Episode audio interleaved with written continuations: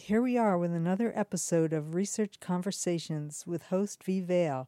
Today we're talking to Tyler Hubby, who has just made a film, Tony Conrad, Completely in the Present. Welcome and thanks for listening.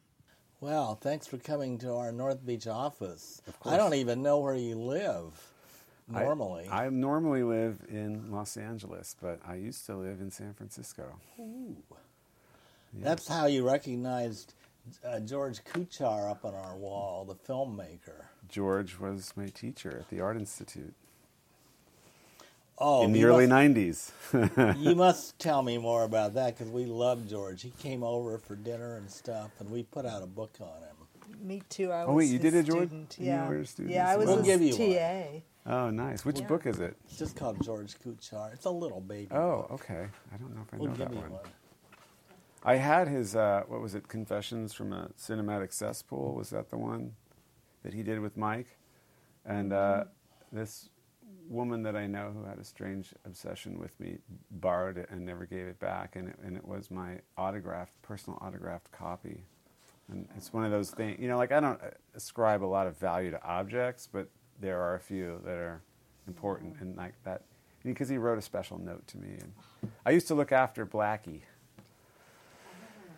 you know, because we were neighbors in the mission. I was on 17th and he was on 19th. So I used to look after his cat sometimes.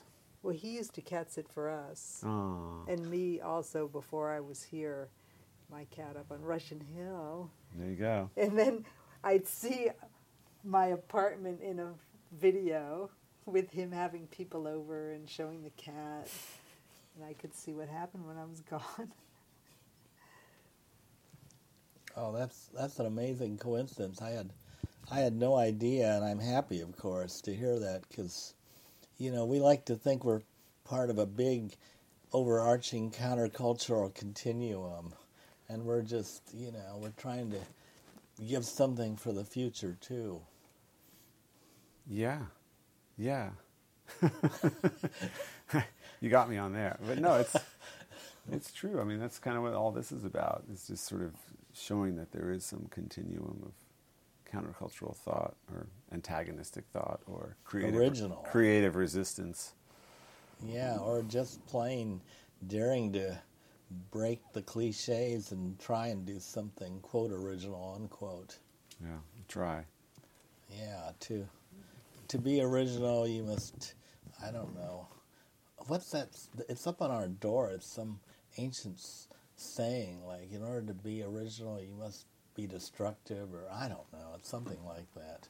In terms of old ideas, conventional ideas. Sure, sure. So, okay, the '90s to now, and you lived here, and um, let's. Is this your first feature film? It's the first feature film I've done as a director. I've edited numerous documentaries and been a producer, a co-producer on documentaries, made lots of short experimental films. But this is the first one where I'm where I'm everything. I noticed that there's several women helping you in the credits, like producer or Absolutely. whatever. Sure. Yeah, I mean, you know, anybody you can get to help. But no, it's been great. My wife's one of the producers on the film as well. Right. and uh, and then I have a, a neighbor of ours who is a friend that we met when our children were toddlers at the library. Was also a filmmaker, and she volunteered herself as to come on board as a as a producer when I really needed someone to do it. I'd been making this film for years and years and years on my own by myself, and when it was time to really kind of ramp it up and get serious about finishing it, and you know get things legalized and sort of start, I needed help. So I, I, I got in touch with uh, Christine Beebe, who's my neighbor in Los Angeles, and Paul Williams, who's from the UK. And he found me over Facebook. Uh, Paul Williams, he's not the one who worked with Throbbing Gristle, is he? No, well, there's there's a famous writer named Paul Williams, but I thought he's the founder of Crawdaddy magazine. Th- I- There's also a very short composer, singer, songwriter named Paul Williams. that's right. Short, literally. Yeah, that's not him. That's not him. That's That's, not him. right. That's right. But I I'm sure it's like extremely difficult to finish, uh, shall we say, a no budget documentary feature film project that you've launched single handedly almost. Yeah, excuse me. Oh, yeah, it takes forever. I mean, I started I started filming Tony Conrad when I was still a student at the Art Institute in 1994. Uh, he was that's when he was just starting to do these drone performances, really in public, and uh, the Table of the Elements record label, which was also founded here in San Francisco before it moved to Atlanta, uh, was you know putting this Faust record out that he had done, and uh, there was a little tour and some concerts, and so I started filming that stuff.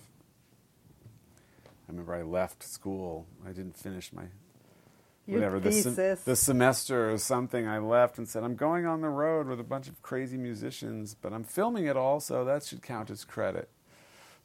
and they passed. And I came back, and I came back. I had all this footage. Uh, yeah, it was pretty hard to flunk out of the art institute. You In a had to- good way. You had to really try hard. I know a few people who they tried to flunk, but Yeah, it, mo- it, it was under um, question. I- mostly, I- mostly you just drop out. Right. Well, the one person had made two narrative of a film, and they said, "Wait a minute, this isn't Hollywood." Oh, that's stuff funny. like that. That's hilarious. Yeah. That sounds about right. Mm-hmm. Someone who made a film on with George in it. Right. I don't know what. I the mean, unless unless you're was. doing a satire that engages with all kinds of formal critique of Hollywood films, then you can do a Hollywood film. But you have to argue that. You have to be able to argue that. right. It's all about the arguing, really. You can present a straight up narrative film, and if you can couch it as a critique of straight up narrative film because it's masquerading as straight up narrative film, then you get an A. Right. Yeah. Yeah, yeah. Okay, so um, continuing on from continuing, you're continuing to make independent films that are not k- pandering to the lowest common denominator status quo standards by how films are judged, and um, and I, we were, we were slightly interrupted when you were telling me about how difficult it is to finish. I am interested in all that. You started it in '94 shooting. Yeah, I mean, I was shooting ostensibly, you know, as promotional material for the record label, right? Like, let's get these concerts on tape, and let's. And I would shoot on high eight, you know, with multiple cameras. Though that I, I figured that's the one thing I could do that would add production value, is if I had three or four cameras at good angles. Once you cut that together, and if you cut it together well, it doesn't matter that it's shot on high eight. And also, we were getting good board recordings. So I was trying to be a little bit technically smart while still doing it for next to nothing. In fact, some of the shows, uh, I would just go through the line of people who were outside before it opened and see who brought a camcorder. And I'd, and I'd say, listen, if you film, uh, you want to film the show, okay, great. But if you film with my tape and give it back to me, I'll give you an all access wristband and free beer backstage. Are you in or out? And Nice. just about everybody, except maybe one extremely weird guy, said, "Yeah, sure." You know, and I'd make VHS dubs for them. Most of them, there might have been a few people I forgot over the years, but uh, that was sort of the idea. So I could have this all volunteer army, and I just sort of gave them some very basic technical instructions. You know, film students, remember when you're trying to sync multiple cameras, don't keep turning it on and off right. you know, let it roll. So I have one sync point because once I, you know, and I, I would always do things like I had a camera strobe with me. So if I knew all the cameras were rolling, I'd just fire off a picture in the room and then I'd have a flash frame before the show or even during the show because it's like you can get away with it looks like someone's taking a picture. So I would just take a flash during the show and then I could have sync marks. I mean, I was trying to think, you know, in the crudest form, like how am I going to sync up multiple high eight tapes? I mean, now we're we're in the this is in the '90s where you know computer editing was still kind of a dream. I mean, expensive production companies or uh, had uh, Avids. They were brand new, but I couldn't get my hands on one. It's one of the reasons I ended up moving to Los Angeles from San Francisco was because I had some friends down there who were working in production companies and doing all this digital post production on computers. And I really, I just figured that's what I need. You know, I'm not, I don't want to hang out, I can't hang out here and cut 16 millimeter on flatbeds or do three quarter inch video. The, the, the way to edit media is going to be on computers. And if I can just land myself a job doing it, I'll learn it on the job. And that's exactly what I did. And I moved to LA and I was working the night shift as a sound editor but I learned a lot about doing that stuff and learned the early versions of Avid, and so I sort of taught myself a skill. You know, not a skill that I would have picked up at the Art Institute. Uh, those skills were about critical thinking. You know, but the hands-on job skills I just picked up on the job. And then I found myself, you know, working in some very funny low-budget movies. I remember that the first movie I worked on as a sound editor was called Pterodactyl Woman of Beverly Hills which sounded like a George Kuchar title actually. So it was kind of I was very delighted by that. Uh, but I I just eventually ended up in documentary because that actually was kind of where a lot of the smart kids were hanging out. Oddly, a lot of the art school graduates that I knew from Cal Arts and SFAI and around were working in documentary. It was a it's a really free form, you know, doing nonfiction. You can do a lot of stuff, and it's low cost you can also get funding a little easier, maybe. Really? Or yeah, sell yeah, it. Yeah, or... it depends. Sometimes you can. You know, like a, a, scripted narrative film require. You know, you either have to have a crazy gimmick, like some kind of horror thing, or some kind of crazy action thing, or some cult thing, or you got to get actors. I mean, you know, I'm always telling my wife who makes narrative films, it's like, you know, you got to have one gimmick. You in a, narr- a famous in, actor or just a name, actor something. What's, name. Like, what's the thing that's the selling point that when people are reading through the catalog of films, they go, "Oh, that seems kind of interesting." What's that gimmick that's going to jump out? Like, you've either got an actor doing some kind of bizarre performance, or it's a really clever use of a, horror genre or some other genre. You know, so so here's my gimmick. My gimmick's a middle-aged naked man flying in space, but. Um, no, I mean, you know, so that was kind of it. Working in documentaries was just really fun and expressive, and you know, it's true stories. If you really tell them right, are just incredibly engrossing. They just, they, I, you know, you never get tired of them. Mm-hmm. Yeah. Wow. So, wait. Now, what was that band you were on tour with? I missed the name. Okay, that that whole tour, I was on tour with the band Faust. Faust. Faust. The from the 70s? From the 70s. It's from the 60s and 70s. That's right. They were doing their first ever U.S. tour in 1994, and they started in Atlanta, Georgia, playing in a parking lot, and they blew out the power during their set. It was notorious. And then uh, they did a thing at, an art space called Real Art Ways, which was in, I want to say, Hartford, Connecticut. I might be wrong about that. And then they did a strip down set at the Knitting Factory with Tony Conrad, uh, where they recreated the Outside the Dream Syndicate record. That was the first time they ever played that live publicly, and we filmed that, and that's in the documentary.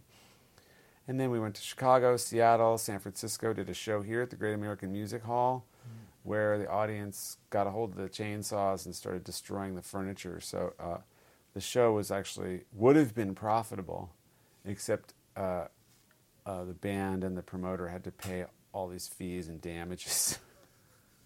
so, because so much stuff got broken. Uh, Were they getting people from the community in on the show? Like they did that recently. Well, there were some uh, local U.S. musicians who were kind of joining them on stage.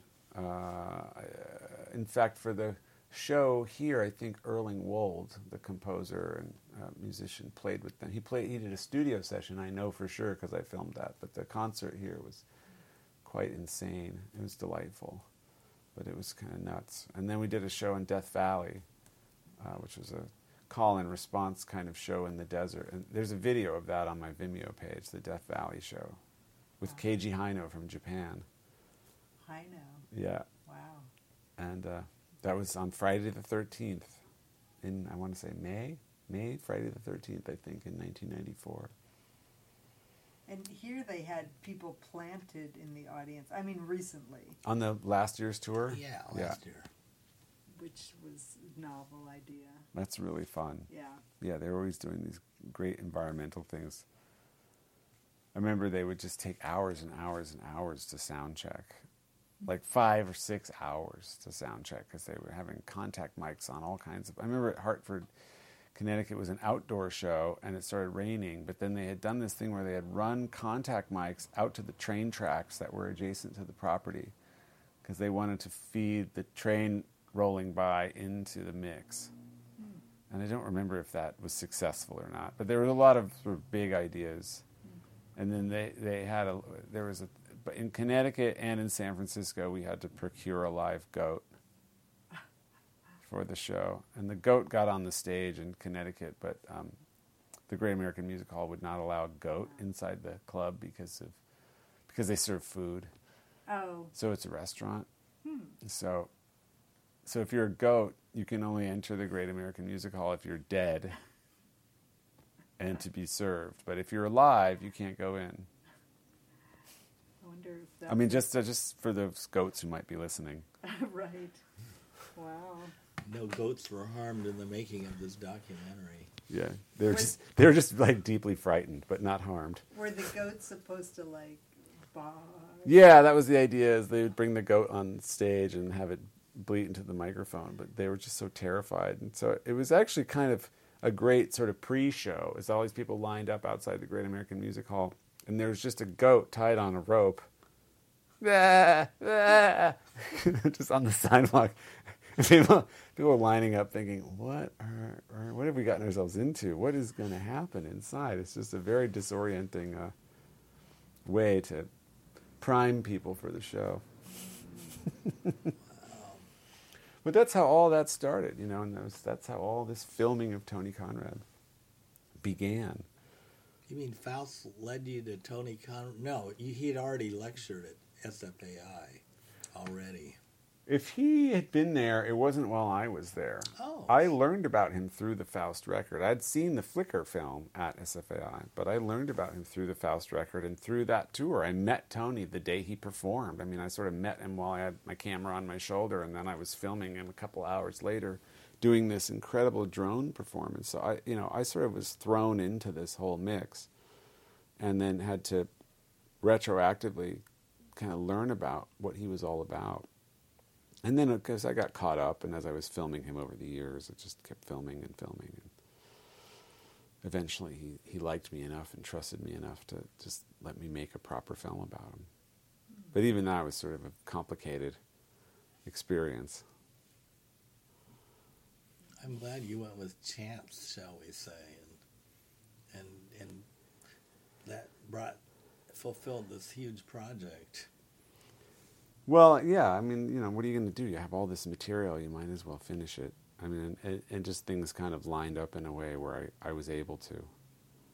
You know, it's very possible that couldn't have, that might have not happened. It might still be this project I'm going to finish one day. But, uh, it's the thing with documentaries, you know, there's always n- new elements to the story unfolding. And even as I'd finished the film, and, and he actually died the day after I finished editing, you know, then I wonder, it's like, well, uh, hmm, I could keep going. Like if I'd kept going on the film for another year, there would have been all these different other things that would have emerged. That's for But- part two. But you just, at some point, you just cut it off and call it a day and let the world revolve around it. Yeah, you have to draw the lines sometime. True. Sometimes. Wow. So that's wow. What a saga. Um, you know, I'm worried that a lot of people don't know who Tony Conrad is, and I thought I'd give you the wonderful burden of explaining how original he was, or or something along those lines. Oh, lines. sure. Uh, you know, a lot of people knew him as a filmmaker. A lot of people knew him as a musician. A lot of people only knew him as a teacher. Some people knew him as all those things. Uh, and that was sort of part of the idea was to bring all those different ideas together: musician, filmmaker, visual artist, teacher. And was he a writer too, kind of? Uh, he did a lot of writing, and actually, there's a book that's forthcoming. That's his massive sort of history of music project. Um, I don't know when it's being released, but sometime within the next year, I think. so he did all these things, and part of the reason was to make them to make this movie was because people didn't really know who he was, and if we could sort of encapsulate it and and put it together in a way that people would understand that he's just really fun, really smart, incredibly cool, and was kind of hugely influential on a number of different artistic avenues. Now you haven't seen it. You haven't. You haven't. You're seeing it tonight, right? So, I mean, this connection between Jack Smith, you know, the legendary underground queer filmmaker, to his connections with La Monte Young and the Theater of Eternal Music, his connections with John Cale and the Velvet Underground and Lou Reed, and then uh, you jump forward mm, 12 years there, and then he kind of befriends Mike Kelley and Tony Oursler when they're grad students at Cal Arts. And they all became friends and collaborators, and he cast them in his films, and they cast him in their films and videos. I mean, he was ahead of the curve. I mean, he sort of spotted this talent young. Mm-hmm. Uh, and then, you know, later, uh, Igor Vamos from the Yes Men was a student up at Buffalo in the 80s, and he sort of crossed paths with Tony Conrad. So when you start to see all these connections, you know, he, he was sort of there for a lot of a lot of stuff and had impacted a lot of people. How long was he at Buffalo? I want to say 35 years. Wow. That might not be completely accurate, but it's something like that. Mm-hmm. And he only he, he only officially retired just months before he died. I think he retired right at the very end of 2015. Finally. Wow. You know. He was teaching film? Media. Media. Oh, media. You know, the media department at Buffalo was sort of renowned for a long time. Hmm. We talk about that a little bit in the film. That's uh, beyond just mere filmmaking. Well, I mean, media was just more inclusive, and, yeah. and there was a lot of there was a, and there was a lot of electronics involved in that, video, television. I mean, it was sort of all inclusive. But we talk about in the film, or actually Tony talks about the film, that people who were going through the media department at this time, like late '70s and early '80s, you know, Foucault was going there, uh, uh, Morton Feldman was teaching there, Hollis Frampton was teaching there, Paul Sharits is teaching there. Um, uh, the, the Vasulkas are teaching. So it was sort of this hotbed of of media thought and creation going on, and a lot of it was just also that it was a perfect storm. You know, the economics in New York State were organized at that time to really heavily fund the arts, and because Buffalo was underfunded in that regard, they got a lot of funding. You know, New York City was, you know, pretty well funded. But Buffalo was, well, here's another place, and so they, they almost in some ways got disproportionate amounts of money to, and and cost of living was very cheap there, so you could really have a fruitful career as an artist living in Buffalo at that time. It's a really neat city. Um, and we talk about that, or Tony talks about that a little bit in the film. That you know that Buffalo really became the place where he could really do a lot of stuff. Mm. Yeah, cheaper economics. So, and it has an interesting relationship to New York City. It reminded me in some ways of the relationship that San Francisco has to Los Angeles in terms of media production or critical theory or something. There's a lot of really interesting collective art spaces and video spaces and, and stuff in Buffalo because there's a lot of um, recent graduates who are kind of working in the community there. But then there's New York City, you know, the eight-hour train ride away, which is everything. And it's really similar. It sort of reminded me of what it was mm. like when I moved from San Francisco to Los Angeles, you know, to professionalize, as it were. Because mm. when I was, you know, when I was living here, there still were a lot of artist-run spaces and a lot of collectives. Rent, and, yeah. yeah, I mean, it was still expensive for me at the time. But when I moved to LA, I thought, man, this place is dirt cheap in the 90s. You know, like you get a whole apartment for two ninety nine, mm-hmm. move in special. it's not like that anymore. LA has gotten expensive, but it's not like this place. Right. Yeah, and there were film labs here too. Sure. If there aren't any. They're all anymore. yeah. You could do a lot. I remember getting doing my telecine and going to Diner Allied and going to Monaco and going to all those places that used to be here. Hmm.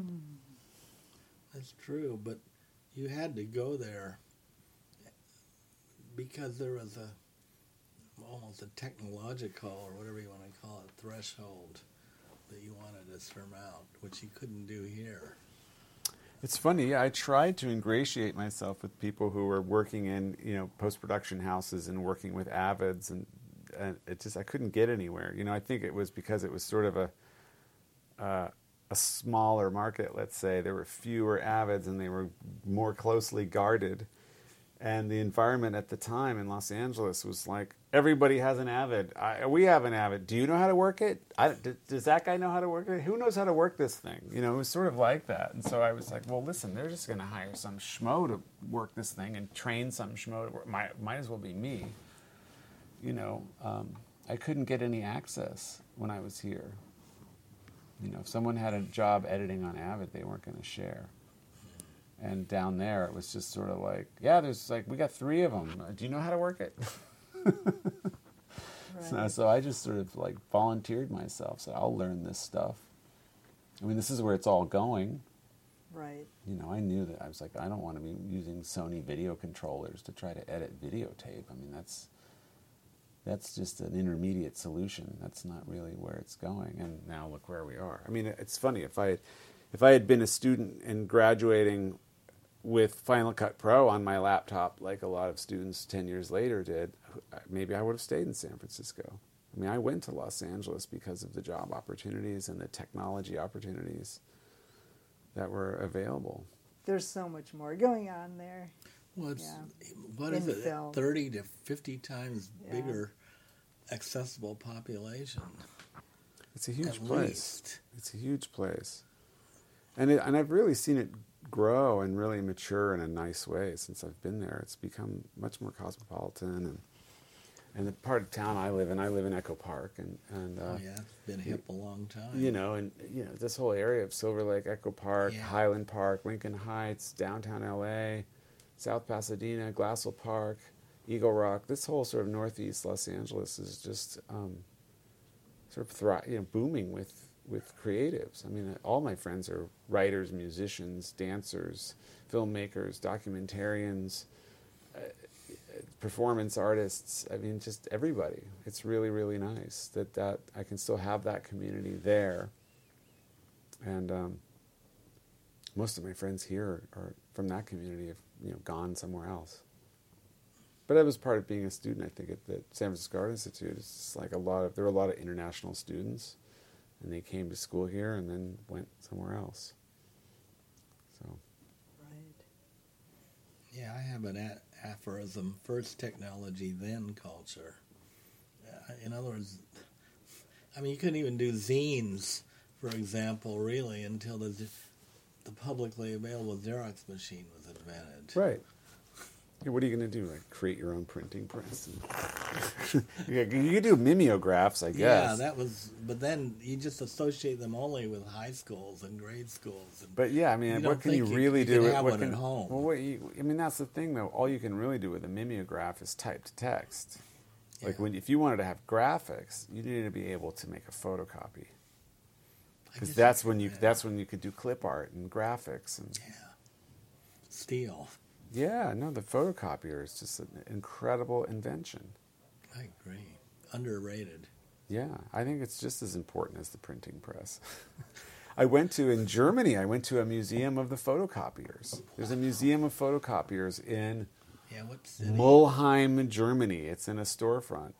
I took pictures in it. It was great. I was like, of course, someone's had a museum of, and they have really old ones too, of like these old photostat, you know, with the thing where you blast the thing and copy it and develop it.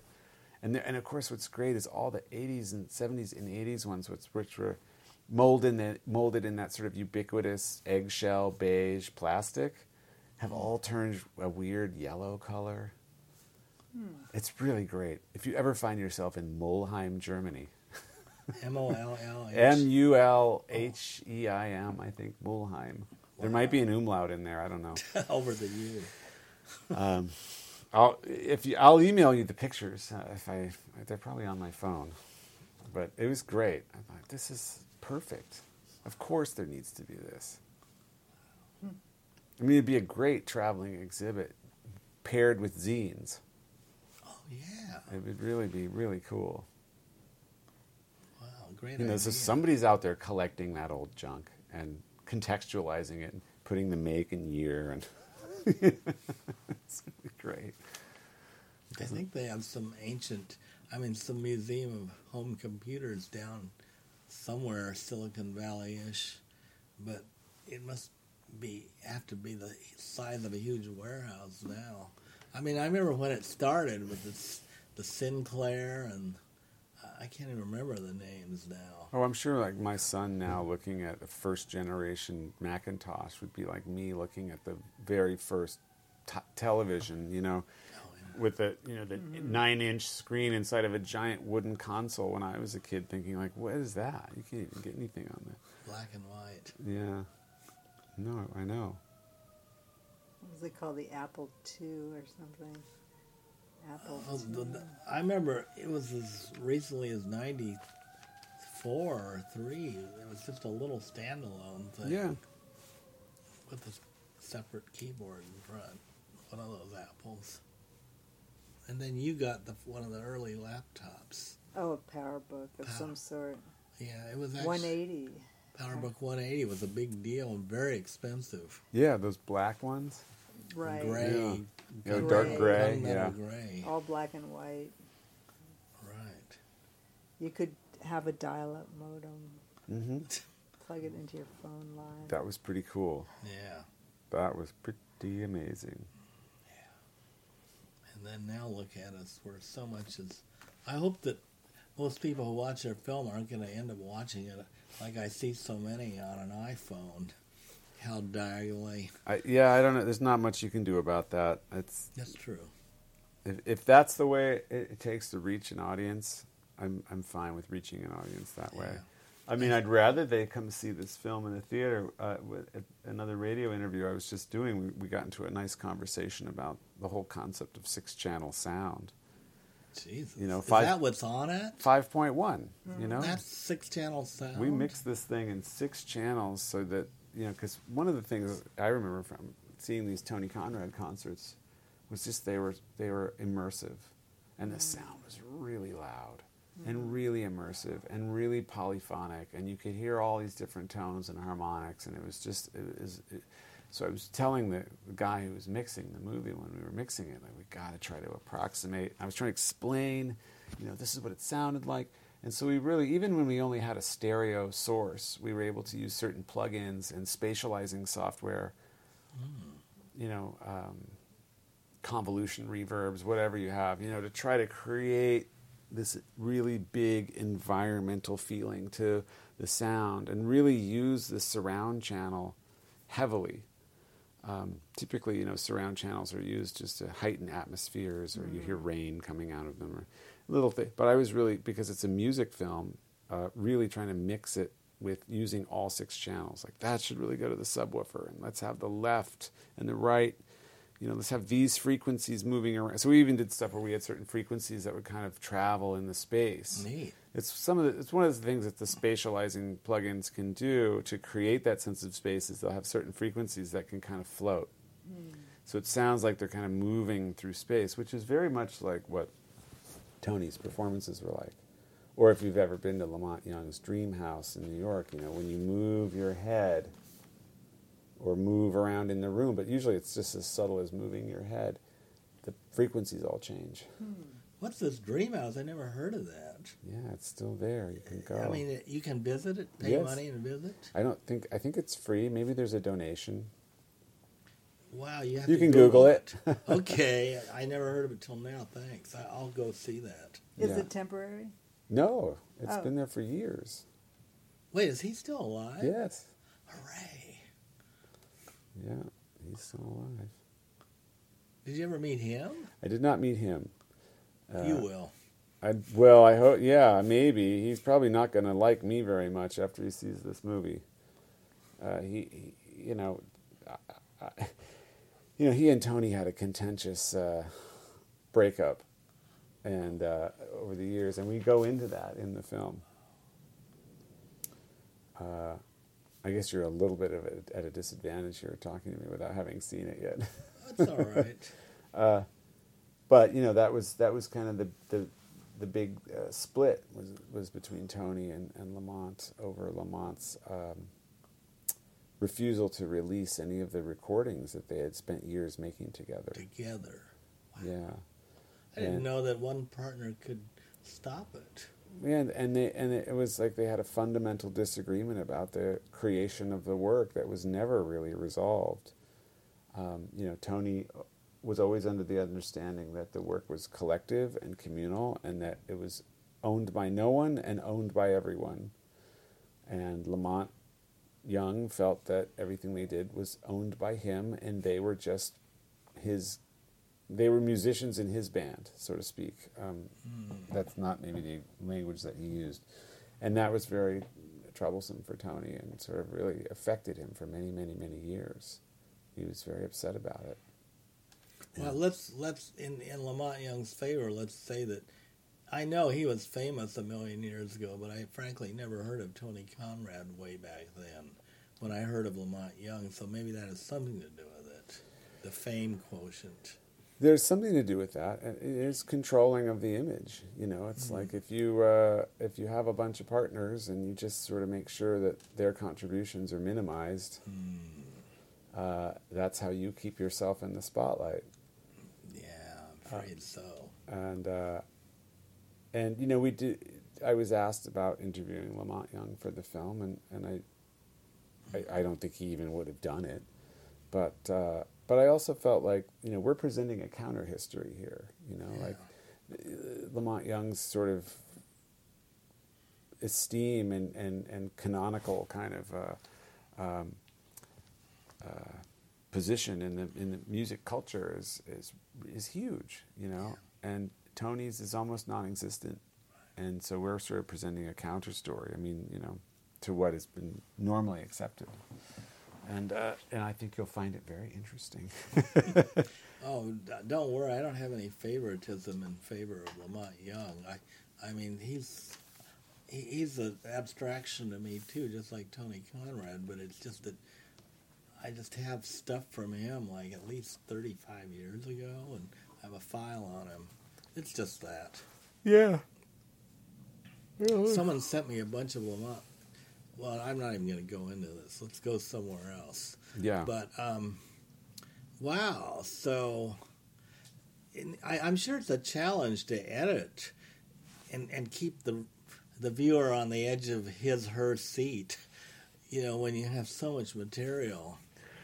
Uh, yeah, you know, I, I, I thought about making a really long and difficult and imposing film because that would have been personally amusing, and Tony would have loved that, and, and, and it would have been a kind of like a underground legend about the You three the three hour Tony Conrad movie. It's like, have you been able to watch the whole thing? No, have you? No.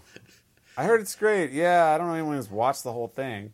You know, th- I, there was some moment where I thought we could do that. That would just that would just be like the ultimate kind of fuck you thing. But but then I thought, no, no, no. Let's. I wanted to make something that's really approachable and digestible and fun to watch. Yeah, fun is a key word. Because it was. There was a lot of fun in his work. So, so then the idea was, I'm going to make this more like a hit and run. Where I'm in 96 minutes, I'm going to jump into your eyeballs, scramble around in your brain, and then jump out of your ear, and you won't know what hit you. Like that. And and if you're confused about anything, open up a web browser. Or just watch the film again. Yeah, but I figured also, you know, we live in the age of Google anyway. So do I need to give long dissertations or long explanations about this work? All I no, I really don't. All I really wanted to do is set it up and contextualize so you can see how these different works fit together. And then if you want to go do the deep dive and listen to all 200 hours of Tony's just recently released Music of the Mind of the World composition, you can do that on your own time. I'm just sort of showing you what's there. You know, I'm showing you what to look for. I'm showing you how it kind of how that fits with that, fits with that, fits with that. How these works are kind of tied together. Um, but then you can go and I mean the flickers on YouTube. I mean, if it's not, it it will be. It pops up all the time. I mean, these these works are out there that people can discover. I mean, I recommend seeing it if you can in 16 millimeter projected. It's really a magical Mm. experience, and they're going to do that on Sunday. Sunday. Yeah, the They're showing Center the- for New Music. At the Center for New Music, they're showing the Flicker. Uh, tonight, before this film, they're showing Straight and Narrow, which is a bit similar. It is does have a flickering quality, but it's really about the dance of horizontal and vertical lines. With a soundtrack by John Cale and Terry Riley. Um, Now there's a combination. John Cale and Terry Riley. I didn't know they worked together. oh gosh, I'm remembering. I can't remember the what is the House of. It's from some album that they've done. Oh, it's I've forgotten. See, I just can't remember things. I need notes. You, you can look it up. That's what I always tell people. It's like I don't remember. You can look it up. Google it. John Cale, C A L E. Yeah, no, yeah, John and Cale. Terry Riley, Yeah. who used to live three blocks away from here. Oh wow. Yeah. Seventies. Mm. Wow, what a. So, so this is like an introduction to some kind of aspect of the avant-garde of the last 60 years, 70. Yeah, uh, I was just uh, doing an interview with an art journalist uh, that I know, and she was just saying, she's like, "Wait a minute, I I know about this stuff. I write about this stuff. Knowing about art and writing about art is my business. It's my job. It's my passion. How did I not know about him?" Exactly. And she was actually really excited to learn. Like, I can't believe she's. If I'd known about this guy 20 years ago, I would have been following this work. I love this work. It's so great. I, and and so you know, the conversation was sort of revolving around like, how can this someone so prolific and so interesting have gone unnoticed for so long? You know, part of it was him. You know, he wasn't really into publicizing his work or commercializing his work in any way. I think it was I think it was Walter de Maria who suggested to Tony that he could make different editions of the Flicker, you know, do a yellow one and an orange one and a purple one and you know and- he said he was just not interested in any of that kind of professionalism at Or all marketing. or careerism. Yeah, he's like, I don't want to make a career out of this stuff. I wanted to just make this film because I was interested in this idea. Yeah. I remember your books, you know, when I was in high school, Oh, good. seeing them in the local bookshops and just thinking like, wow. It felt it was like a it was like a window into a whole other world. So I was about I was like 16 in 1985, and I was think that's when I was just like, wow. I was kind of scared by them a little at first, but I got into Ballard, and then it was sort of like it all happened. It all sort of opened up, you know. But I remember them for sure. Great. I'm glad. And I remember thinking, who are these strange maniacs making these things? I'm, a, I'm just lucky that they're even accessible to you. I mean, this is like a home business. This is not a No, I mean, I remember building. Walking by bookshops in Palo Alto, you know, hmm. and they would have the research books in the windows, and I would just like look at them and go in like the industrial handbook. That I was like that. Really, I was. I remember going through that, saying, "Where's this from?" It felt like it was from another planet, Good. and it was great. That's that might be my most influential one for the long term industrial because And the So- incredibly strange movies. Oh, and, you know, yeah. I mean, all like I just remember. I'm trying to remember which ones I still have, if I have any of them. I don't remember. yeah, well, it's it's been harder to get my books out there as you can imagine with the death of so many thousands of bookstores and Yeah. distributors and wholesalers and These all no, that. these things were hugely. I mean, they were hugely influential for me. You know, in a weird way. Like you're saying, like, oh, it's a home business, but I remember thinking like this felt like something like so underground and so just like dialed into something that I had no access to prior. You know, so it mattered. it mattered. It was getting out there. I lucked out. But you know how that is. Even you know, you make stuff. You don't really know who's really on the receiving end. No. You hope for the best. Yeah. It's like putting a message in a bottle. Right. or in your case, like a lot of messages in bottles. That's because books are cheap and portable. You don't even need an electronic device to experience them. yeah, yeah. Yeah, it's it's funny. Um, I just, I really want to take a picture of all the all the spines there. oh, you can. It's easy. It's so great. Well, So wait a minute. Where did where did you grow up? I grew up in the Bay Area. I was born at Stanford Hospital. I grew up. My you know my parents lived in. Uh, we lived in Los Altos, Cupertino. Then my parents split, and then my brother and I moved with my mom to a house in San Jose. Then she remarried, and then we moved up into like Menlo Park area, back up in the peninsula, and I grew up around there. I went to junior college and back in Cupertino, and then I ended up at the Art Institute and living in the city in the early 90s. Hmm. Yeah, I'm born and raised in the Bay Area. Wow. Yeah. That's why it's always a you know a trip. That's probably why these were more widely seen because I was you know I was living in a college town. Yeah, that helps. Kepler's maybe had. them. Yeah, pro- exactly like that kind of stuff. There were some great used bookstores in Palo Alto I went to. And I haven't been there since the 70s, but except to give a talk at Stanford, I suppose, one or two. But yeah, I, I mean, I liked it down there. I mean, at least there's bookstores and university being there really helps, I think. I mean, I don't know what it's like now. Now that it's Oh. become kind of like the whole thing tech. is tech, technopolis. Yeah, everything. You know, No, it's, are it's- there still bookstores on University Avenue? I doubt it. I mean, I can't imagine. I'm I'm a little worried about the fact that no one I've heard no one buys DVDs anymore for movies, but, but that worries me. That they all stream it or something. And I hope they, they pay you for streaming. Uh, You, yeah, the you, you filmmaker. get some for sure. You get a little. Yeah.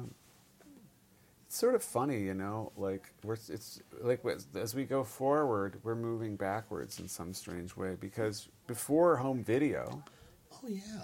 If you wanted Movie to see theater. movies, you had to see it in the theater and it was like you'd be in rep, you'd be in repertory, right, where a movie would show up, hey, they're running that again or there'd be second run and third run theaters, but nobody owned movies in their right. personal collection. Yeah. You didn't own movie. And so in a way, we're kind of moving back towards well, we just don't own the movies. Yeah, we This think- idea that we grew up with, we can own and collect movies. That's a really new thing. Yeah. That only started in the '80s, Yeah, eighties to nineties. and then and now, I mean, books obviously very different. That's been around for a long time, but for for but for the first, geez, 80 years, 100 years of cinema, nobody owned. Nobody. I mean, maybe somebody had a print. Rich They, they got or they or you got a 16 millimeter print at a garage sale of some B movie or something, and you got a projector, and you know schools could have prints of films and stuff like collect in collections, yeah, but nobody really owned you're right. films we- personally. Feature Hollywood feature films, nobody owned. it. Like I said, you could get some weird stuff on 16 mil, but nobody really owned that, and so we're kind of moving back towards maybe. That's maybe I don't need to weird. own. Maybe I don't need to own movies. Maybe I don't need to. I don't know. I still like owning books. Well, I, I like books because they're so fast. You don't have to turn it. You don't even have to turn an on switch. Yeah. And I like to mark them up, just because I feel the muscle memory thing helps the real memory. Oh yeah, of course. But It's like I remember everything when I uh, take notes. but one thing I do like about the issuance of movies on DVDs is, frankly, the outtakes.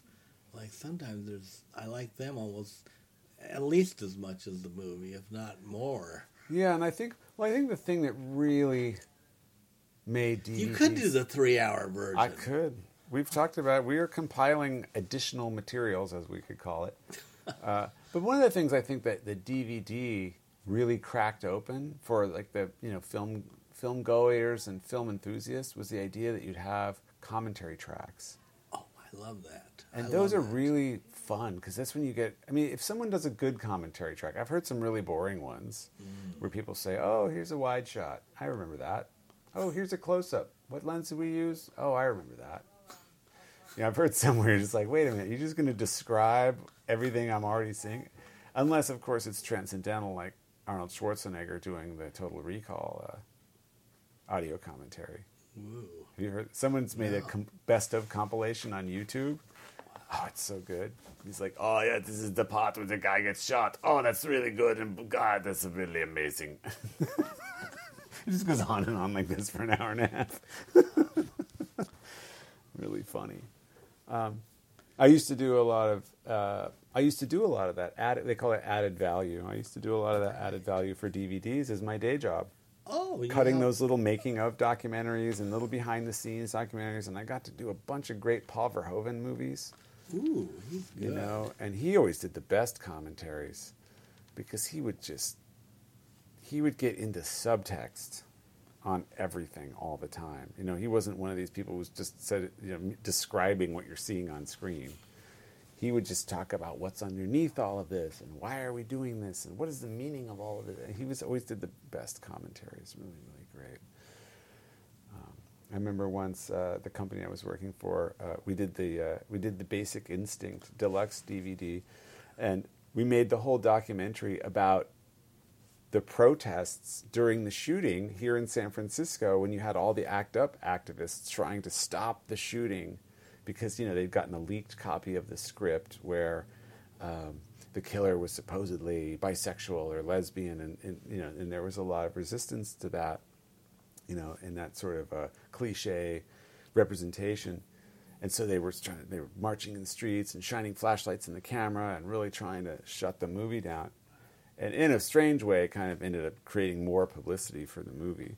Um, but uh, but I remember uh, my friend Jeffrey Schwartz, who was in charge of all this and producing all these, had this brilliant idea to actually record an audio commentary with Camille Paglia, who did her Basic Instinct audio commentary. And so we were having a lot of fun in making these DVDs. This was in the early 2000s, like 2000, 2001, 2002, 2003. Right, it's like that heyday of kind of DVDs with lots of deluxe editions with extra bonus features, and so we we did all those extra bonus features, and we got to do some great stuff. I remember when we did the uh, Rambo boxed set, we actually got in and did interviews with Howard Zinn and Tom Hayden, and did whole documentaries. Just like had people like this doing commentary tracks, and and you know basically the studio was their whole attitude was if you're if you're under budget and it passes legal, we don't care what you do.